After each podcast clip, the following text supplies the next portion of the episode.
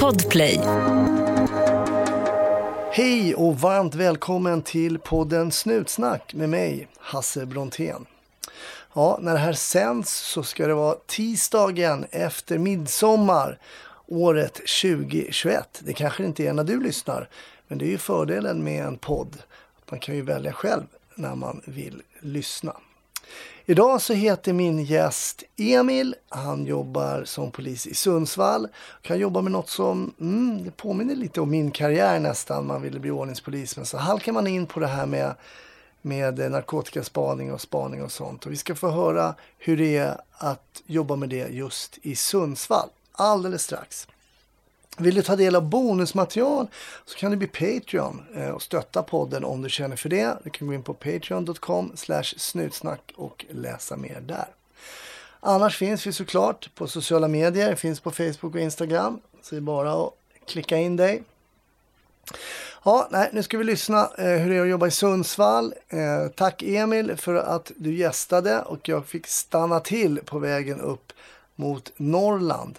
Vidare upp, ännu mer Norrland än Sundsvall. Ha nu en fortsatt trevlig semester om du har det nu sommaren 2021. Eller var du än är och vad du än gör så tycker jag att du ska vara försiktig där ute och ha en trevlig lyssning. 1310 570 kom. 1310 Odengatan kom. Ja, det är uppfattat. Vi tar det. Slut. Bra, klart slut. Eh, jag säger varmt välkommen till Snutsnack, Emil. Tackar så mycket. Eh, innan vi eh, drar igång här så måste jag säga, jag sitter ju alltså i lokaler. Jag har ju sett, måste jag säga, många polishus och polislokaler genom åren i och med att jag också var instruktör för en rikstäckande utbildning. Så jag var ju runt i alla län. Jag har aldrig varit i så fräscha polisiär arbetsplats som jag är på nu. Och vi befinner oss i Sundsvall. Hur kommer det hur kommer sig att det är så fint?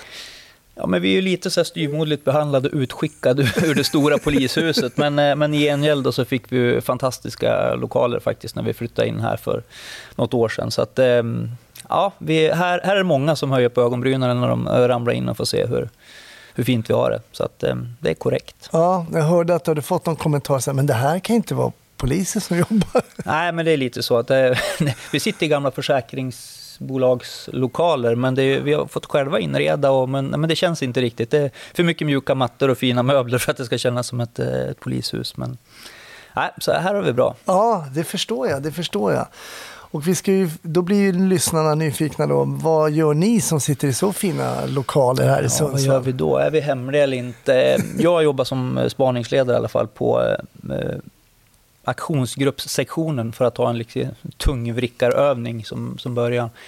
Eh, det kallades, det blev mer känt som eh, GOB-satsningen pratar man om. Eh, mm. Grov organiserad brottslighet. Eh, så en satsning från 2009 tror jag, beslutat från riksdag och regering. Samverkan egentligen med, med eh, andra brottsbekämpande myndigheter och andra myndigheter i stort. Mm Skattemyndigheten, tullen, Försäkringskassan, lite sådana. Men gemensamt grepp om liksom den organiserade brottsligheten. Ehm, så vi är en polisiär verksamhet, men vi är liksom lite ut, utanför den ordinarie, om man säger... Man, ja, men det, det, det, vanliga som, som sker i vardagen, det påverkar inte oss så mycket, utan vi får vi jobbar mot, mot de här mer lite kvalificerade, organiserade brottslingarna. På, så på ni träffar sätt. inte på grabbarna och tjejerna i, i målade bilarna och på det sättet? Det har Nej. inte den polisstations Nej, vi, vi har inte det. Utan, men, men, vi jobbar naturligtvis i, i tät samverkan med, med, med, med, våra kollegor runt om i, i landet. Och det här är ju, nu sitter vi i Sundsvall, men jag jobbar på en, en eh, regionsfunktion, då, så att säga. Så vi jobbar mm. i hela, hela Norrland. Och, och då blir det så att vi, vi samverkar med, på de orter där vi är, där får vi samverka med liksom de som åker radiobilarna och utredare och, och, och sådär. Så att eh, vi jobbar med dem, men, men vi, vi liksom går lite utanför den ordinarie verksamheten då, med, med en specifik, specifik arbetsuppgift helt enkelt, eller mot en, en företeelse, en konstellation, en, en person kanske till och med ibland, om det är någon som är tillräckligt stor för att själv orsaka elände så att säga. Mm. Ja, men det där är intressant eh, när du berättar om de olika samarbetspartners som ni har. Att, att, alltså man tänker på Chicago liksom och Al Capone, att han liksom inte mm. åkte dit för... han åkte ju inte dit kanske liksom straffrättsligt då, utan det var ju skattebrott och sådana mm. saker. Och det är ju, mm, jag kan tänka mig att det är mycket så man jobbar när man är kriminell också, att man kanske gör andra saker än klassiskt rån bara. Liksom. Nej, men det är precis så. Det är ju den ena sidan om man tittar på de rent som grova kriminella. Naturligtvis så är det ju det är många... De ska ha många inkomster och det kan ju både vara bedrägerier, utnyttja bidragssystem, ja, blåsa staten på pengar helt enkelt.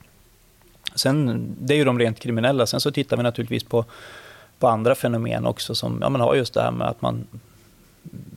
Det behöver ju inte vara att man är rent eh, superkriminell, men det man gör är, är, väldigt kriminellt. Det vill säga att man, man kanske engagerar en hel vänkrets, en hel familj i någonting för att eh, i grunden finns det kanske en, en sjuk person som man, man vårdar och sen så inser man någonstans på resans gång att här finns det ju ganska mycket pengar att mm. och plocka ut från, från från välfärdssamhället på något sätt. Och så kanske man istället för de här fyra vårdarna som behövs råkar bli åtta, så kanske man råkar bli, bli tolv och alla kanske inte jobbar heller. Och, och så sätts det där i, i system. Och, och, där kan vi vara en lösning då, i att eh, där uppmärksammas vi, blir en del av det här att försöka skaffa den bevisning som finns då för att liksom stänga kranen eller vad man ska säga i mm, gör det där så att vi inte utarmar det här välfärdssamhället som, liksom, som finns. För det är inte den klassiska eh, gangsten liksom, Nej, som det, startar det, någon form av bolag som ska nej, hjälpa Och sen finns sjuk. det sådana också som, som liksom sätter det här i system och gör det i stor skala naturligtvis. Men det kan också vara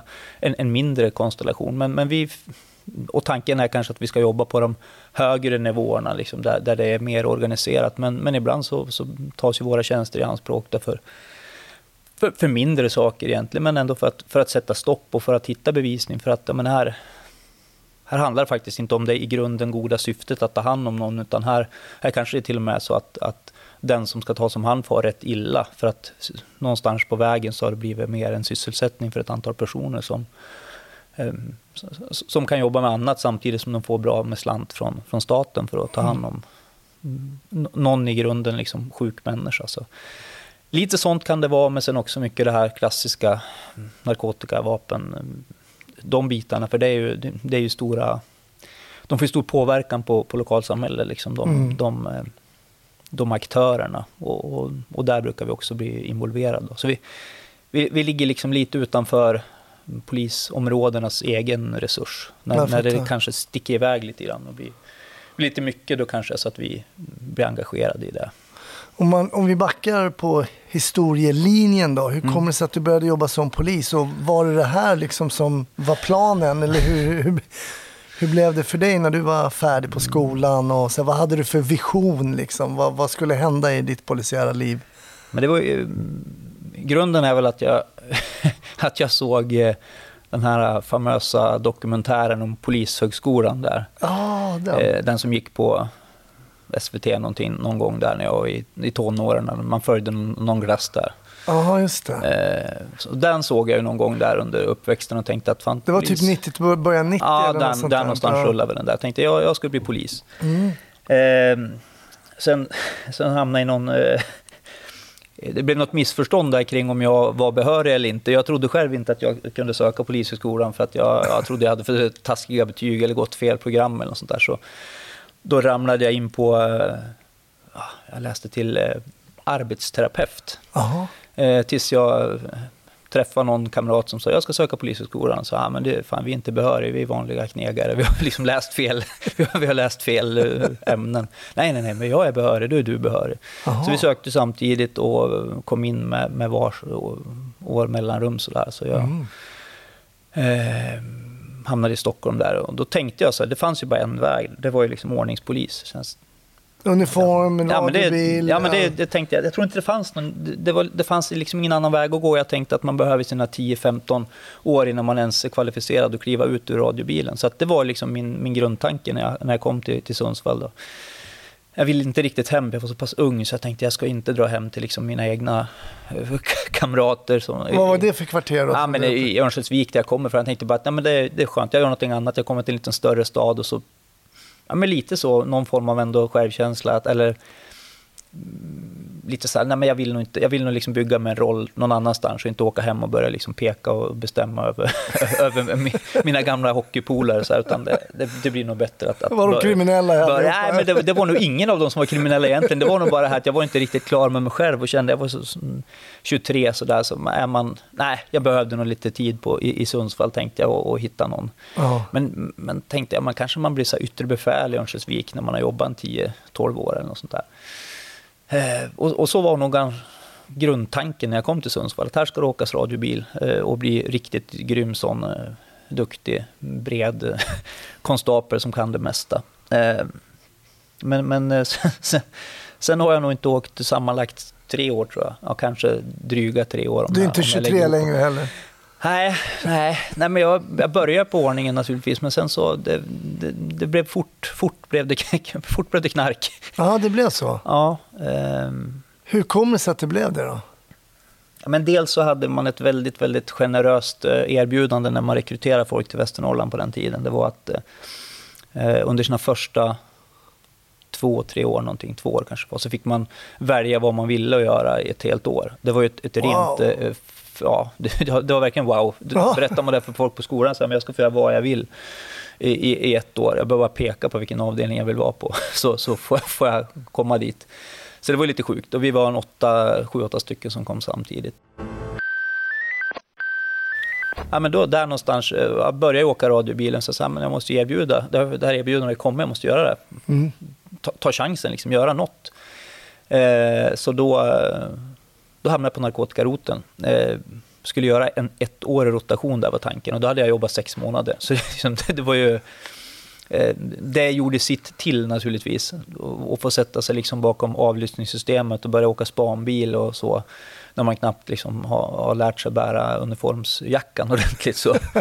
eh, så, så det gjorde naturligtvis sitt till. Men sen så fanns ju ändå det här kallet tillbaka till radiobilen. Och problemet med hela den här grejen var ju att man kan inte erbjuda åtta nya poliser att de får göra vad de vill när det liksom är skriande behov i radiobilarna. Det. Nu som då var det ju så. Mm.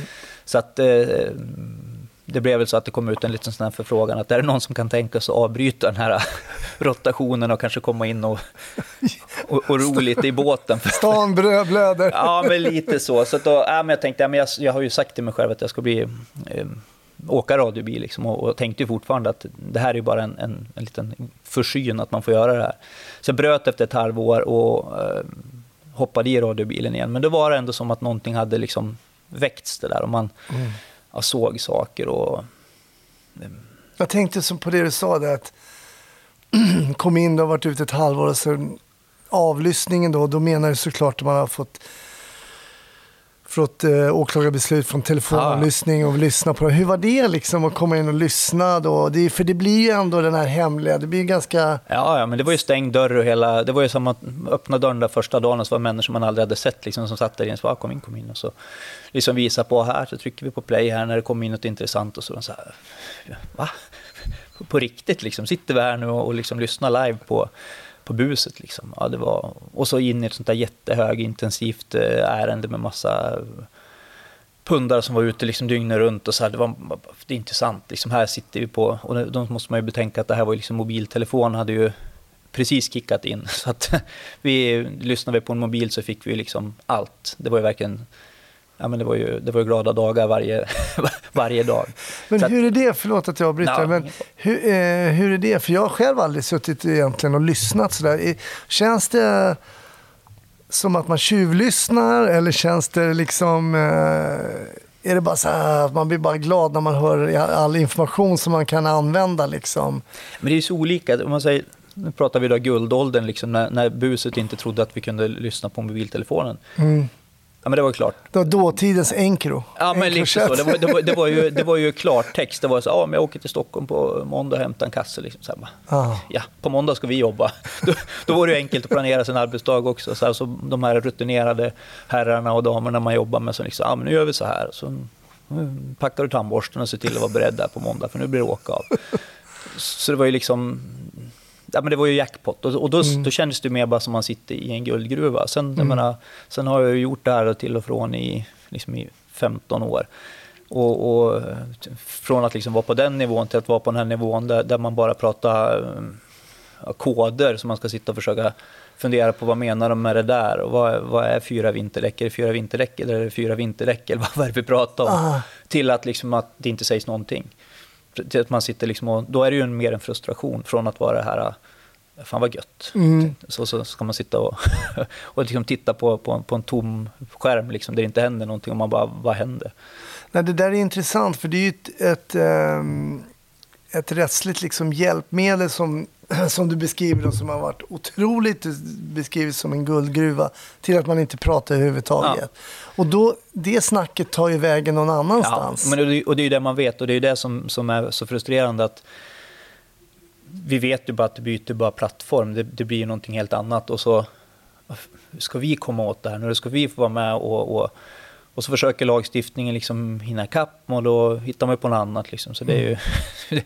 jag tror aldrig att varvet kommer att gå runt, men, men liksom vi ser ju mer och mer liksom att det är ju det som är bra med, med landvinningarna, både tekniskt och liksom lagstiftning, det är att ja, det inser ju de kriminella också att här, här är vi liksom snart i underläge och då blir det ju walks and talks och möten, rent fysiska möten och man kan liksom börja plussa ihop ett och ett och förstå liksom vilka som hör ihop och vilka som har olika roller och sådär igen. Det behövdes ju inte ett tag när liksom allt gick att sköta på, på telefon. Då var det hopplöst. Man kunde titta på någon, spana på någon i, i veckor, månader och man kände så att nej men, det händer ju ingenting. Han är ju helt han är ju helt liksom vit den här. Men mm. då satt han ju mest troligt på, en, på en, någon någon chatte och gjorde allting och behövde aldrig ut och, och, och flasha någonting. Men nu, nu är det ändå drivet till den att nu får man ju börja nu måste de ju börja snacka med varandra i alla fall, så då får man ju någon ah, uppfattning. Så du menar att det kan ha blivit så att det har drivits till att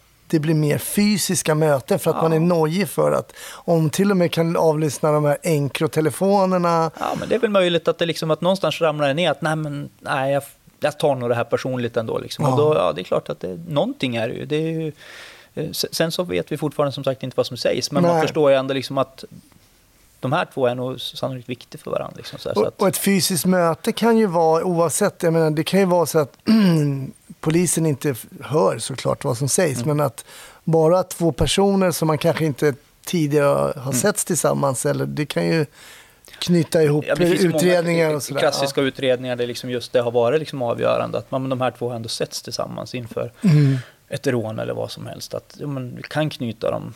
De har faktiskt setts på samma bildruta också. Liksom, så det går, och, och, det kan vara viktigt. Så, alltså, nej, men det, det, det är liksom ett långt varv och, och, och spännande liksom ändå. Nu ska jag inte säga att jag varit med från tidernas begynnelse, men ändå har sett liksom både det här när det bara smattrar, folk pratar klartext liksom, och, och till att man börjar bli lite mer försiktig och tänka att ah, men det kan ju vara så att de snackar. Sen kanske det är så att man också är så här, ah, jag vet att de snackar, vi försöker vara lite försiktiga och sen så är man ändå i hetsen så säger man ändå precis vad man vill ha sagt för att man tycker liksom att det är för krångligt att prata kod och sådär. Så. Mm. Men det är spännande, som liksom svar på frågan så är det, så här, det är klart att det är spännande och det är lite den här pojk, pojkdrömmen man kanske hade då, så här, att, att man får vara med och, och, och spinka och speja lite och, mm vara med om det där. Och spinka hemliga. betyder alltså spionera? Ja, men precis.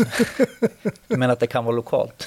Det kan vara ja, lokalt. för min fru sa nämligen spinka och jag fattar inte vad hon menar. Nej, men det, det, det, då, är det nog, då kan vi placera lite så norr om, ja. norr om Dalälven då kanske. Ja, hon är klart norr om Dalälven. Ja, precis. Ja, men så är det ju. ja, men vad, vad, vad tänker du? Jag menar, om man tänker liksom så här i en drömvärld om man tittar nu på eh, Encrochat och sen på det här senaste, Trojan Shield, eh, så är det grejer som svensk lagstiftning hade inte, det hade inte funkat. Mm. Eh, men vad skulle du kunna se förändringar liksom rent lagtekniskt som skulle kunna underlätta i, i rent generellt för arbetet mot den grova brottsligheten? Det är klart att man måste se över på, på, på något sätt och det görs ju. Alltså, jag ska inte säga regelbundet, men det görs och det har gjorts utredningar och så här. Det, det kommer ju små, små landvinningar, men samtidigt så... Yeah.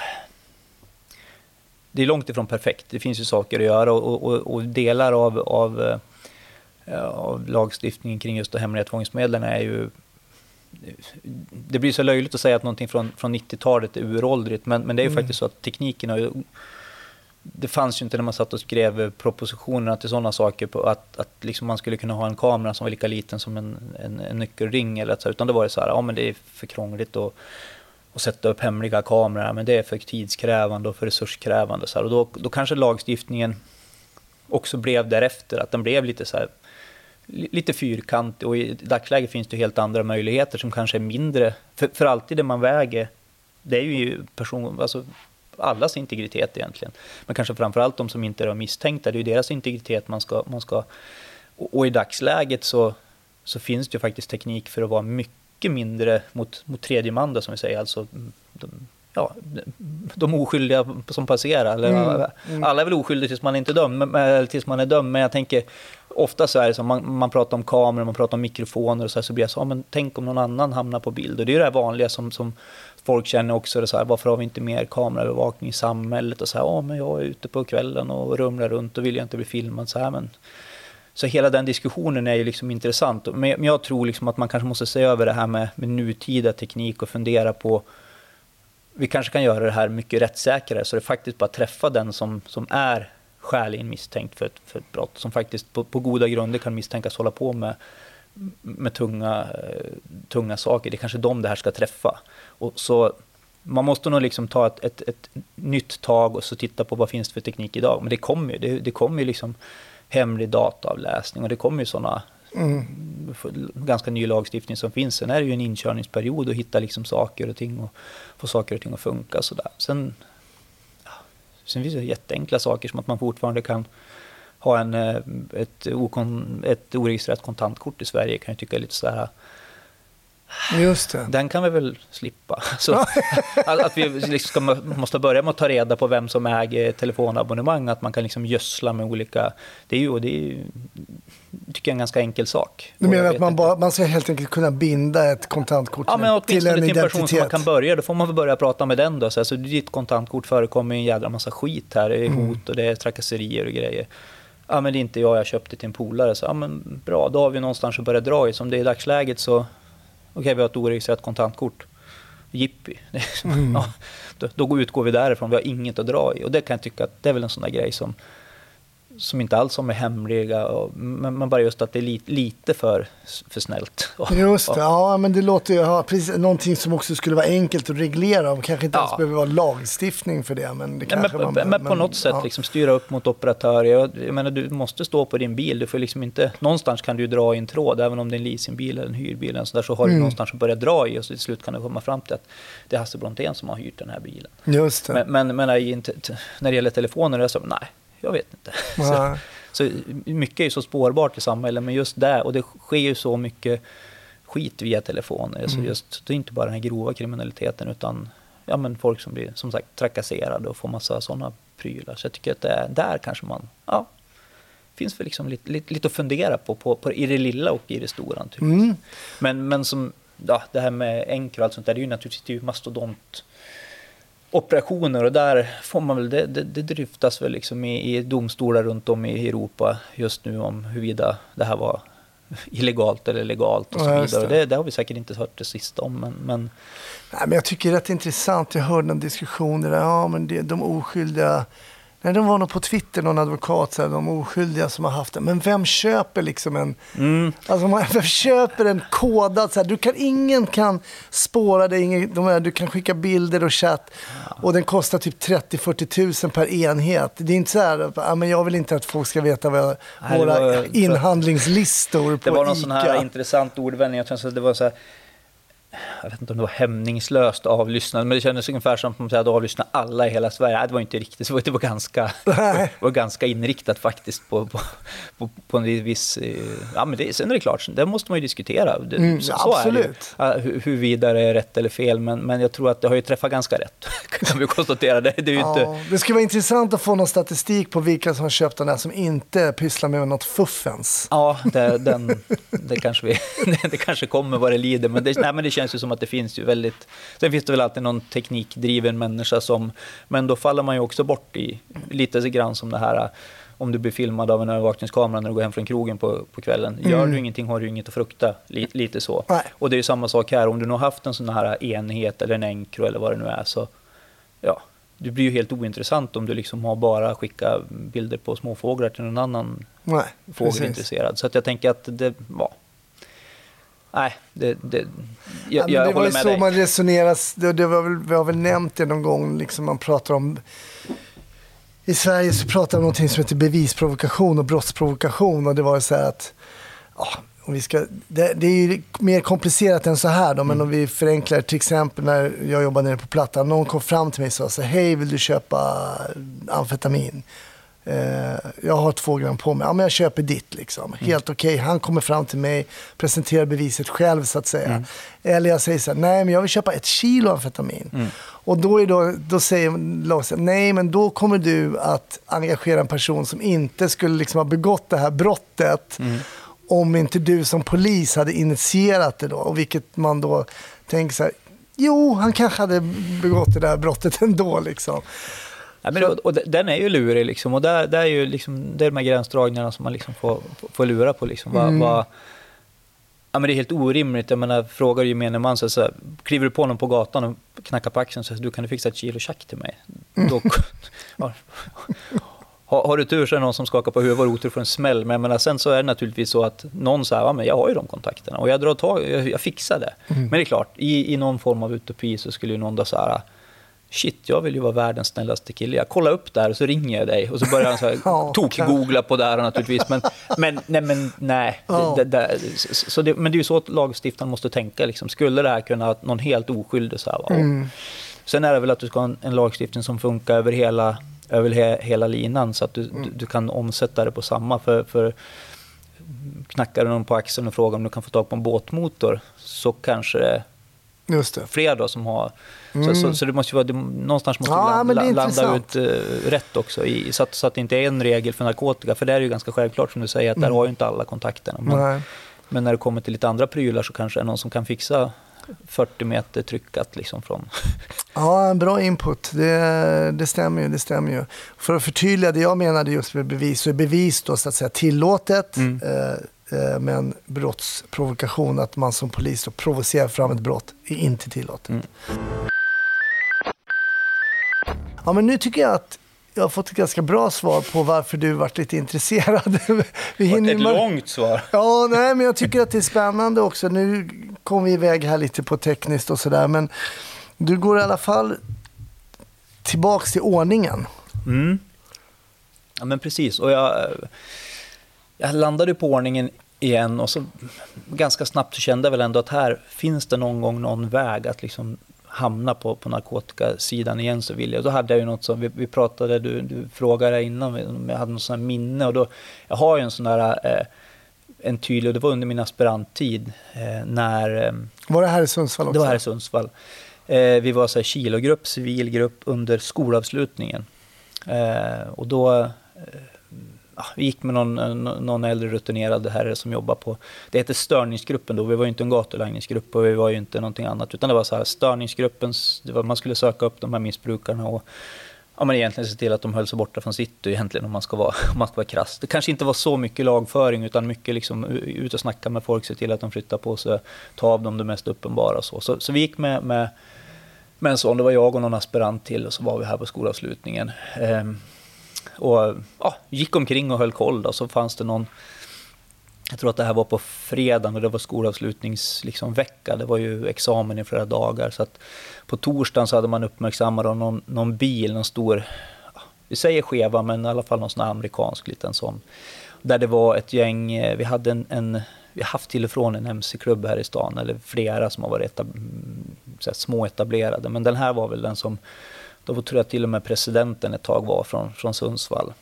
Eh, mm. Så att eh, den här de här kriminella mc-killarna då som eh, de satt och åkte omkring i den där, i den där bilen och med, med lite blandad uppsättning och någon, någon chaufför som de alltid hade. Och den där blev liksom highlightad inför kvällen. Att, ja, den där hade varit ute hela torsdagen och liksom snurrat utanför krogarna. Och, ja, man var väl rädd att det både skulle bli bråk och annat sådär. Så att vi fick väl med oss den tillsammans med tillsammans med, med, ja, med lite annat sånt där som vi skulle hålla koll på. Då, då blev det ett, ett anrop där någon gång under kvällen att nu var det några ordningskonstaplar som hade stoppat den där nere på, ett, på en eh, sån stor mm, parkering här nere. Eh, Fisktorget, där hade man vinkat in den där och så skulle man kolla igenom den. Och någon hade då sett att det låg en en askbatong, en sån här mm, expanderbar batong bredvid chauffören.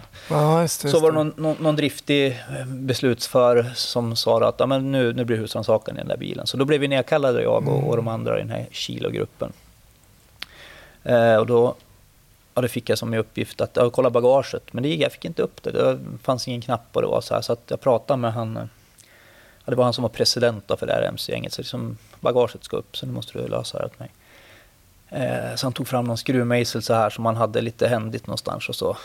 Ja, inte glad på något sätt, men han förstod ju att luckan skulle upp så att han öppnade den där och då, Då, då minns jag så då var jag och den andra aspiranten så stod vi där bredvid och tittade ner i det där jättestora bagaget på den här amerikanen och så äh, kläder, junk, ja men det vanliga som liksom ligger där i och så en blå Big Pack, sån här glass Big Pack. Ja, just det, klassiker. En, en sån står ute till, till höger längst ut över julhuset och så en matsked i sig. Eh, men jag tror att det där är amfetamin. och rätt mycket liksom. Så det, det där är nog fan liksom kanske ett halvkilo amfetamin i den där. Och det, är, det är så tydlig minnesbild, att, för det blev sån aktivitet. Liksom, och det var nog första liksom, riktiga större beslaget som, som jag såg. Och eh, alla blev gripna för grovt narkotikabrott. Och, eh, och eftersom jag då hade, det blev en bevissak av det där, det tänkte inte jag på då, jag var ju så grön. Men att i och med att han kunde öppna, den här presidenten kunde öppna bakluckan, så det låg ju någonting i det, att han visste hur man skaffade sig tillträde till den där bagageluckan. Så det blev något, eh, något PM där, någon sån där gammal någon gammal formulärportalen, någon sån där blankett man fick ta fram som jag nog aldrig hade skrivit någon. Och nu kändes det som att det var på riktigt, för nu fattar man ju att ja, men allt med knark är förbjudet utom att tänka på det. Så liksom, fan, han kom, de kommer ju åka in på det här, så nu är det viktigt att skriva. Och, och likt förbannat så stavar jag ju efternamnet helt fel. Det skulle vara ett J, men jag slängde på ett G för jag tyckte det lät bättre. Så, här, så och eftersom det här inte var på datatiden då, så kom det någon så löpande efter någon timme liksom, och så smällde ner den där framför mig. Så det blev ju, jag vill ju se det där FF-protokollet egentligen, för det blev så här med märkpenna och försöka så tippexa och ändra till det där. Och så och blev det ändå så pajigt så jag fick skriva något så här tilläggsprotokoll, eller PM, så jag fick skriva så att den som skriver heter så här, heter egentligen så här på riktigt, för att jag är aspirant och vet liksom inte riktigt hur man gör så där. Så men eh, ja, och så blev det massa, det blev mycket hejsan efter det där. Det blev husrannsakningar och man hittade mer knark. Och, och så på kvällen, då minns jag, då, då kom man in, då hade man gjort husrannsakan ute på en liten ort här utanför Sundsvall. Då kom man in och då hade man med sig något sånt där eh, kolfiber prickskyttevapen på stativ och eh, någon Desert Eagle, sån här jättestor puffra och lite grejer som åkte upp på, på bordet där inne på avrapporteringen. Så det var liksom då började det snurra i huvudet. Så att, ja men det här med knark det är bra, då blir det liksom effekt. Då åker vi hem och så blir det de stora grejerna. Så det där hade jag liksom med mig någonstans i, i bakhuvudet sen. Så att, ja, men det är ju ändå det här som... Sen gjorde jag den där rundan på narkotikaroteln. Och sen så, ja, men när, det, när det blev en öppning då på någon sån här, av den här gatulagnings... Samma grupp som jag hade varit med då egentligen. Det som blev, var störnings... Ja, det som var störningsgruppen. När, när det blev en öppning ditåt igen då efter något så här, två och ett halvt år, då kände jag, nej men det är nog, det är nog dit jag ska ta mig liksom. Mm. Sen Sen, har jag, sen efter det tror jag gjort sex månader på ordningen. Efter två rotationer där så... planen sprack ju totalt? Ja, planen sprack rejält. Och så, jag, jag, vet att jag, jag hamnade med min, min gamla, han har både varit kollega och chef, men jag hamnade med på, han på, eh, på krimjouren. Och då hade jag kanske jobbat fem år eller någonting. Mm. Det var så här exempellöst, så här, hur kan de släppa in en som har jobbat fem, sex år liksom på krimjouren? Där har man ju liksom 20-25 år är superruttade. Liksom. Men det var så här, jag ska dit och jag ska få hålla på med narkotika. Jag liksom hade ställt om målbilden helt från att liksom yttre befäl, kanske Övik efter 10-15 år sedan var det så här, men hitåt, bortåt. Jag ska hålla på med narkotika och mm. liksom jobba med det, det, det, ja, det roliga, som att något annat är tråkigt. Men, jo, men lite så det jag, som, det jag brinner för. Liksom. Ja. Eh, så att, eh, det var där vi hamnade. Liksom. Men det är så roligt för det påminner lite om min egen eh, polisiära resa lite grann. Jag var inte heller speciellt länge på ordningen. Jag kom till då, det hette ju Gatulänsgruppen på Norrmalm och sen blev jag egentligen kvar och jobbade med knark. Och, och då är det ju, för min del, jag kan bara prata för min del, men det som jag tyckte var så oerhört spännande med det var ju att inte bara att det var knark i sig och det var ju, fanns ju väldigt mycket positiva synergieffekter som du pratar om att mm. ni hittade vapen och ni hittade andra saker. Sånt. Det var ju spännande. Men det var ju oftast, tyckte jag, att man initierade ärendena liksom själva ibland och fick göra det jobbet istället för att få då till exempel eh, från radion, åk dit och dit, lös mm. den uppgiften. Vilket också är intressant och roligt på ett sätt. Men att ta in information, kanske till och med från gatan mm. och sen luska i det och sen gå vidare och sen tänka, men fan den Larsson, menar de Larsson där? Eller, mm. Och få ihop det tyckte jag var oerhört spännande och, och triggade min polisiära nerv väldigt mycket. Ja, men, ja precis. Och det är ju liksom, det är nästan copy-paste på den. Det är så vi hamnade ju i, i liksom ett gäng som i, i, stort och smått, vi har hållit ihop ganska länge liksom på olika positioner och splittrats först på senare år, men vi hamnade där ett litet, litet gott gäng så här, som just hade det där egna drivet, lite tipsare på gatan, ganska duktig på att snacka allihopa och få med oss liksom förtroende hos folk. Och, och men det är ju, man kan fundera på det här med liksom tipsare, liksom, vad är tipsare för? Vad, vad är det för de, de, hos dina kamrater är de golare, men sen är det också, det finns ju ganska, finns ganska mycket heder också hos, hos de här, liksom, att men den här det är en ful fisk, som liksom är en riktig mm. idiot mm. som liksom har ingen urskiljning, säljer till barn, utnyttjar kvinnor liksom så här som, ah, men det, här, det här kan jag berätta för dig, liksom. du, du är en mm du är en okej okay polis, jag tror att du kommer göra någonting bra av det här. Så att, men, men när man börjar få det förtroende också, liksom att någon säger ah, men det här tycker jag är för jävla illa, de här säljer liksom fentanyl och kallar det heroin, det är inte bra, folk dör liksom. Nu gör vi någonting. Så att det, och, och som du säger, det egeninitierade, liksom det här att, att få ett tips, sitta och titta, gå på stan och bara se en, en situation. Man är på väg in med matkassen och så bara, vänta det där ser skumt ut, vi, äta kan vi göra sen, nu drar vi. Och sen står man liksom fyra timmar senare i någon lägenhet med en väska full i knark och känner att ja, men det här, det är så här man ska jobba. Sen, och det, det är som du säger, man har olika, man har olika läggning, olika dragning och, och, eh, och det blir så tydligt liksom när man har åkt med olika kollegor genom åren. Alltså att man kommer och åker där i sin lilla bil och så, så såg du? Ah, så titt, då tittar jag efter någon som har fullt i knark i händerna. Ah, jag ju körförbud på den. Eh, va? Har vi mött en bil? att man är så väldigt olika fokuserad och då, då är ja. de fantastiskt mycket bättre på det här med, med annan verksamhet än vad jag är. Så. Ja. Men, men, jag tror, och det är liksom så här, det, det brukar jag säga, så oavsett om man vill hålla på med narkotika, den biten, eller spaning och överhuvudtaget, så jag tror att man blir ganska eh, man blir ganska driftig och bra polis om man gör den resan, i alla fall någon gång och pröva på det. Det mm. tror jag är bra, för att man, men just det att tänka, vi nu då? Går vi vidare? Hur, hur kan vi själva liksom vara en del av lösningen? Det, jag, jag tror att om man med sig sen när man hamnar i annan utredningsverksamhet eller vart man än hamnar så tror jag att man liksom man skapar ett go om man är på en, på en, liksom en gatulangningsenhet mm. eller något sånt där. Och någonting väldigt intressant som du sa, att ni var en grupp som trivdes väldigt bra ihop. Eh, som jobbade starkt som ett team och så. Det, det har jag också känt. Det har ju varit väldigt roligt att jobba i grupp och jobba med människor som är liksom på väg åt, åt samma håll. Ja. Eh, vi pratade lite innan vi började spela in så konstaterade att både du och jag, nu jobbar inte jag som polis längre, men, men att vi har slogs lite, har slagits mm. väldigt lite. Det är ju på film och sådär så slåss man ju och skjuter och håller på rätt mycket. Men att varken du eller jag har varit egentligen i några sådana här våldsamma motstånd och sånt. Och, och att det nog antagligen har rätt mycket med bemötandet att göra. Ja. Och eh, hur man kan ducka liksom. Jag har ju jobbat med kollegor som nästan alltid får slåss. Och då mm. får man ju stötta upp. Och jag kan säga direkt efteråt också varför det var. Vi fick mm. vara tvungna att ja, slåss.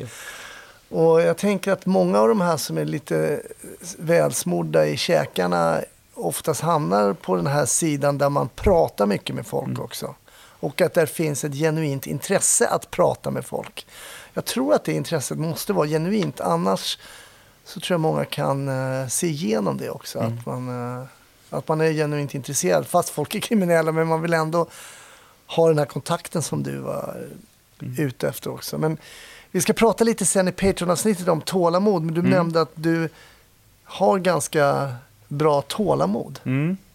Ja, men, framför, men, liksom lite där som du säger, att det måste vara genuint och man måste... Eh, man måste...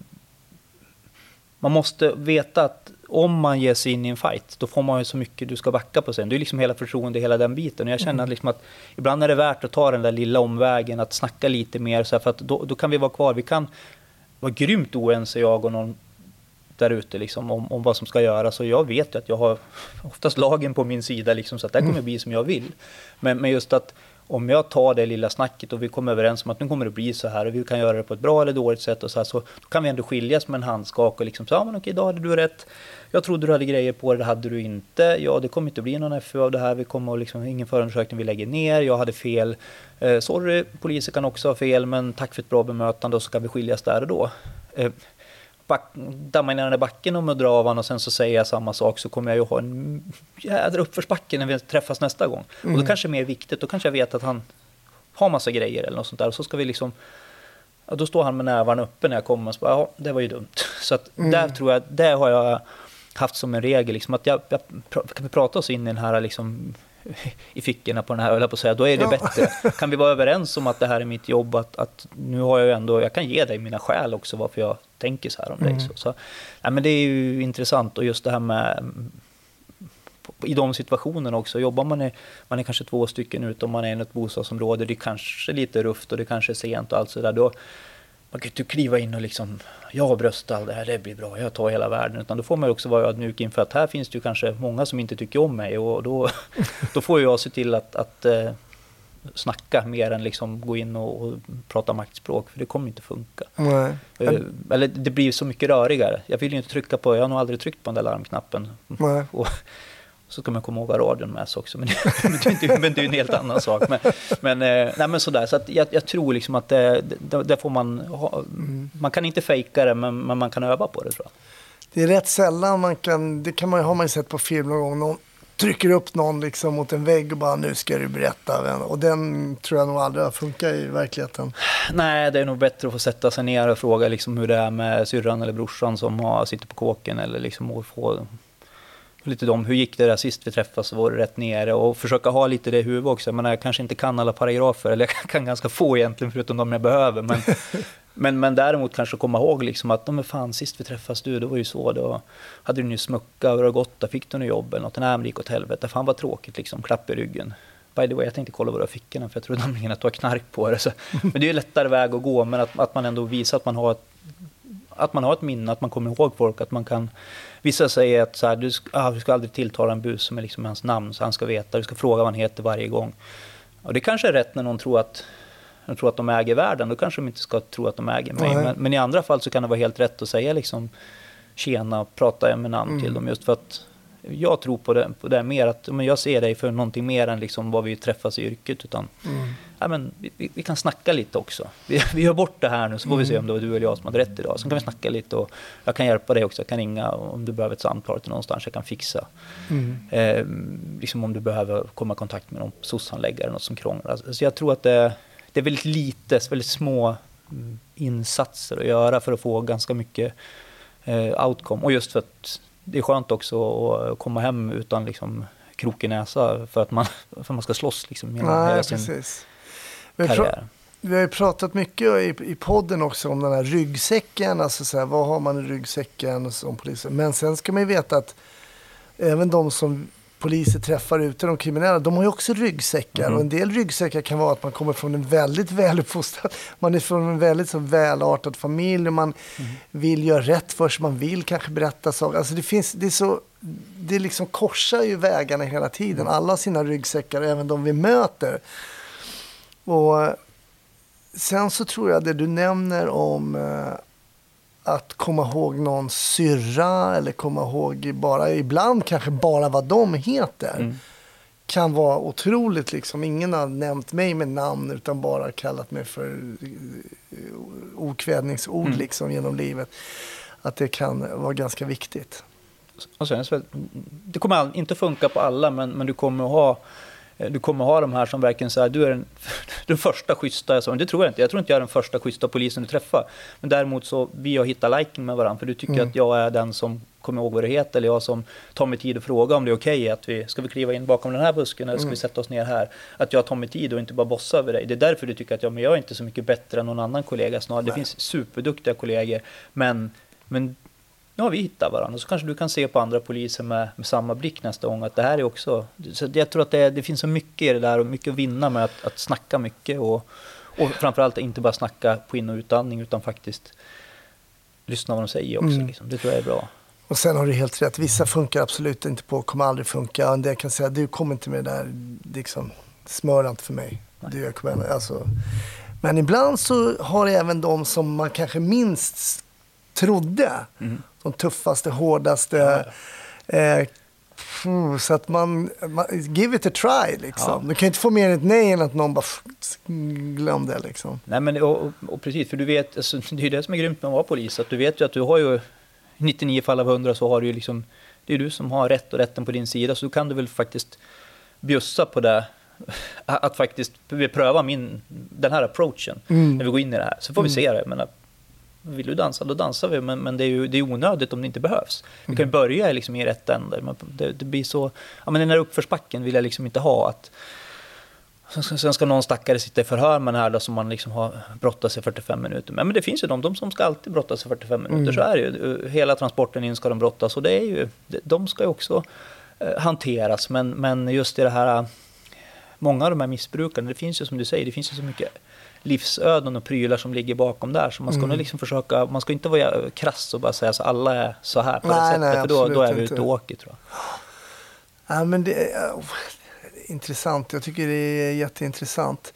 Men nu, nu blev det ju den här, det blev den här liksom polisiära sidan för dig. Det blev inte så mycket ordning. Nej, det, det, det, nej vi åkte klart ganska fort.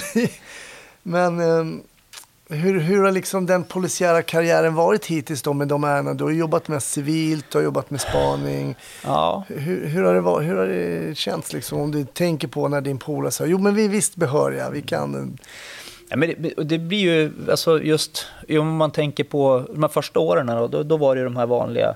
Det var trafikolyckor, det var dödsfall, det var alltså det som man tänkte sig som sin, sin vardag. Liksom jaga, jaga inbrottstjuvar och biljakter och det där. Det var klart, det hade sin charm. Och, och, och sen så...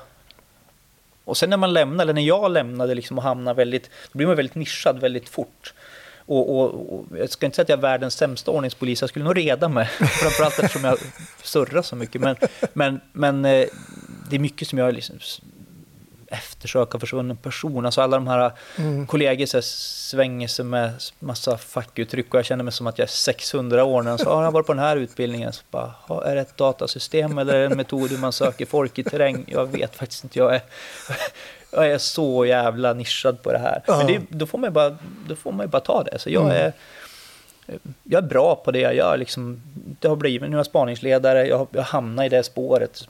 Vad är din arbetsuppgift idag då? Spaningsledare kan man nästan höra lite på namnet. Men, va, ja. va, men ändå, om du liksom i grova drag berättar hur, vad din arbetsuppgift är, så att ja. säga. Vad, vad, vad, vad, är du satt att göra på din position? Det, vi får ett uppdrag. Vi är en sektion på, på, på 20, 20 stycken. Eh, och, och, vi får ett uppdrag och så ser vi över det, jag tillsammans med, med övriga ledningsgrupperna. Vad, hur ska vi ta oss an den här uppgiften? Vad behöver vi mer? Kan vi göra det själva? Behöver vi samverka med någon? Vad, vilken, vilken, ofta så hamnar vi i det här med hemliga tvångsmedel och sånt där, men det kanske finns en helt annan lösning på det här. Vi kanske ska ta på oss uniform allihop och åka ut och kontrollera personer, inte vet jag. Men alltså vi tittar på, på en lösning som vi gemensamt försöker komma fram till att men det här är nog rätt väg att gå. Så är det ju alltid en, en, en åklagare som är förundersökningsledare och då presenterar vi en idé. Och så, ja men det här tror jag på, det, hitåt går vi. Och då blir det liksom mm, sektionschefen som pekar ut riktningen någonstans som, som vi gemensamt har kommit fram till. Och så är det väl jag då som ser till att de operativa sakerna faller på plats. Att när, när spanar vi, mot vilka spanar vi, vilken ordning. Ta in eh, den information som kommer in, se till att den blir analyserad. Jag och andra tittar på det liksom och funderar på, men kommer vi närmare gåtans lösning eller är vi ute och åker i fel liksom, fel spår. Måste vi, måste vi byta inriktning? Behöver vi göra någonting annat för att, för att, för att nå fram? Liksom? Så mm. jag, det, jag ska väl sitta där och liksom eh, ratta vardagen, liksom lite mer eh, dag till dag se över vad, är det, vad har vi åstadkommit från igår när, när, när jag gick hem och spanarna åkte ut. Vad har de, vad har de sett och vad har hänt? Mm. Och vad, vad har vi för information idag? Ligger vi rätt? Ligger vi fel? Måste vi ta in någon extern resurs? Måste vi göra någonting annat? Så, så att det, är, det, det är det jag gör, liksom, att jag, mm. jag styr väl skutan liksom, i, i den riktning som, som, som chefen har pekat ut och i, i riktning åt det uppdrag vi har fått. För vi får ett ganska specifikt uppdrag från... Eh, det är lite speciellt med den här... Vi är ju 200 som jobbar på den här aktionssektionsverksamheten i, i Sverige.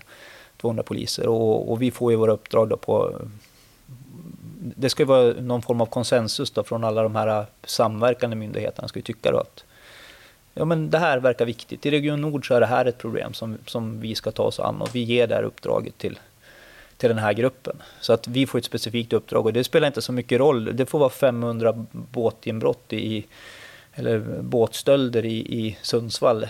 Det är inte säkert att det är det största problemet. Det får mm. skjutas och härjas i, i norrländska städer ganska mycket, men vi kan få ett uppdrag som ser, kan se lite apart ut. Det är liksom, mm. Varför gör ni det? Jo, men det finns en målbild här borta som, som kanske inte är jättetydlig för, för gemene man, för det man ser det är ju det som står i tidningen och det som liksom kommer mm. in på mm. inflödet. Men, men vi har liksom en, en annan liten målbild. Så att det kan säkert störa någon, liksom, särskilt när man då vi springer hitåt allihopa, men vi tänkte gå här borta för, för vi, vi håller på med lite annat.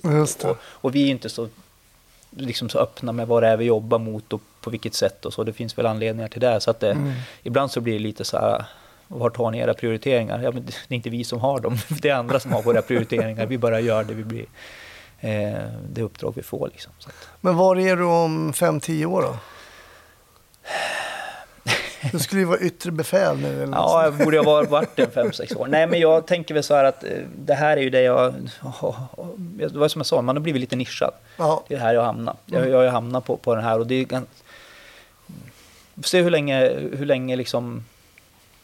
Hur länge man orkar hålla på med det här, för det är lite så här man kan inte lägga från sig telefonen och stänga av den klockan, klockan 17 en, en fredag liksom, om man har spanar ute och, och det händer. Liksom, utan mm. Det är väldigt intensiva perioder och det, det skär ju tid liksom, från det, man, det, det, andra man har att göra med, med, med barn och träningar och allt sånt där. Eh, sen så jag kanske skulle kunna vara två, jag kanske skulle kunna ha en kollega som gör samma sak, det skulle bli en annan sätt. Men jag tänker att det är någonstans här jag ska vara, det är det här jag tycker om. Mm. Eh, jag fick ju lämna spanbilen en gång i tiden som jag satt i för att ja, men det funkar liksom inte. Jag var tvungen att flytta in på ett kontor kändes det som. Jag mm. gjorde ett mellanspel på tullen på ett, på ett år som motsvarande då, spaningsledare där. Men kände väl att ja, men det var polis jag, jag skulle vara ändå. Mm. Så, men, så jag är nog ungefär det jag ska vara. Men är du ute ibland någon gång eller sitter du bara och delegerar? Det, är ju, det är ju friheten som kommer med, med, med rollen. att i, ibland, så, ibland så tröttnar jag ju lite grann och så åker jag ut och, och, och hittar på någonting. Och jag äh, åker med och spanar lite ibland, håller väl något förhör. Eh, och sen ibland så blir det bara ren ut, ut, på, ut på gatan. I, i, om det, om det liksom ligger i linje med det vi ska hålla på med så hänger jag gärna med ut och, och se till att ta något beslag också. Sådär. Och...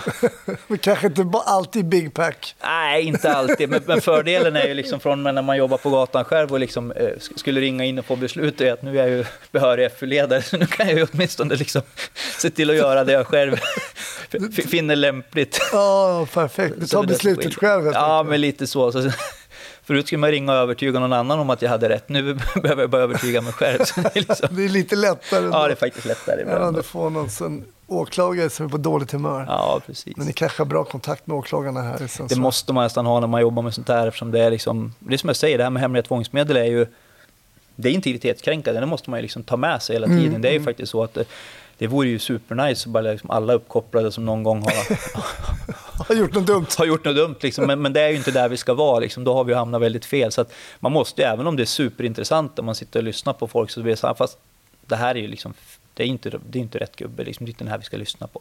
Nej. Det här är, vi, ligger, vi ligger fel, fast den här håller på att prata om massa annat juicy stuff. Men nej, vi måste faktiskt ringa till åklagaren och säga att nu måste vi ta vårt ansvar här. För, för det här förtroende vi får, det är, ju, det, är ju, det är ju rätten som beslutar att vi ska få göra de här grejerna. Och då mm. måste vi också ta det ansvaret liksom, och säga, nej men vi ligger fel, vi har tänkt fel, vi har fått fel info, nu, nu kopplar vi ur, nu lägger vi ner. Så att ett bra förhållande till åklagarna, det är liksom, det är A och O. Så att, mm. Eh, ja, så är det. Ja, superintressant att få en liten inblick här hur det går till i Sundsvall och tiden går fort när det är intressant. Men man undrar ju vad en spaningsledare gör på fritiden när han ska kolla serier. Är det bara liksom spaning, spanarna på Hill Street? ja, men det var ju, eh, vet inte, jag tänkte säga det här förut, men jag, jag, det började ju någonstans också. Förutom att jag såg den här serien Polis, eh, Polisskolan och den dokumentären så, så var jag ju, Roland Hassel var ju en av mina oh. favoriter. Så att där, där har du liksom grunden. Sen är det ju... Just vem var det som spelade honom? Uh, vad heter han? Be... Inte Haber va? Nej. Nej, han heter Erik någonting. Be, ja, bär, nej, ja, vad heter ja, du ser, ja. Den, ja, ja, men det du, spelar Där klipper du in längst ner i någon rad. Ja, ja precis. Eh, nej, men så, där någonstans. Sen har jag varit, jag blir ju nästan mobbad av, av mina mm, intresserade kollegor som tittar mycket Netflix och så här. Att, eh, men, men, nu har jag femte säsongen av The Wire och den, den liksom ligger kanske som hand i handsken på mig. Jag blir lite sådär varm när jag ser att de, ja. där har man samma problem i Baltimore på, på 90-talet som, som en annan brottas med varje dag. Liksom. Så att, eh, men lite, lite så, det är väl lite, no, någon serie sådär men eh, mm. annars blir det mycket, mycket ljudböcker, högt och lågt. Eh, ja, brukar... Någon ljudbok du kan rekommendera? Så här nu. Vi, det är ju sommar nu när vi släpper det här. Dra den ur, ja men precis. Nej, men, eh, jag lyssnade faktiskt på någon som var, den kändes väldigt initierad.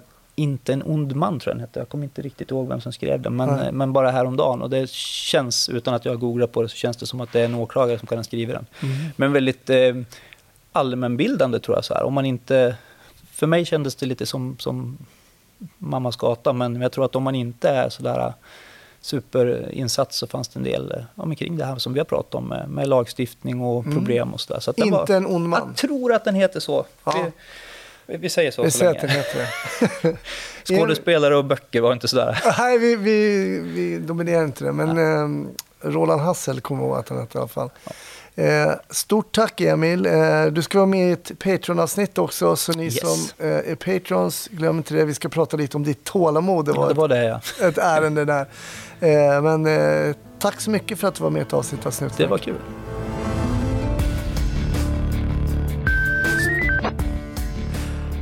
Stort tack! Snutsnack är över för den här veckan. Men lugn, det kommer fler avsnitt. Och precis som vanligt, nästa tisdag släpper jag eh, ytterligare ett avsnitt.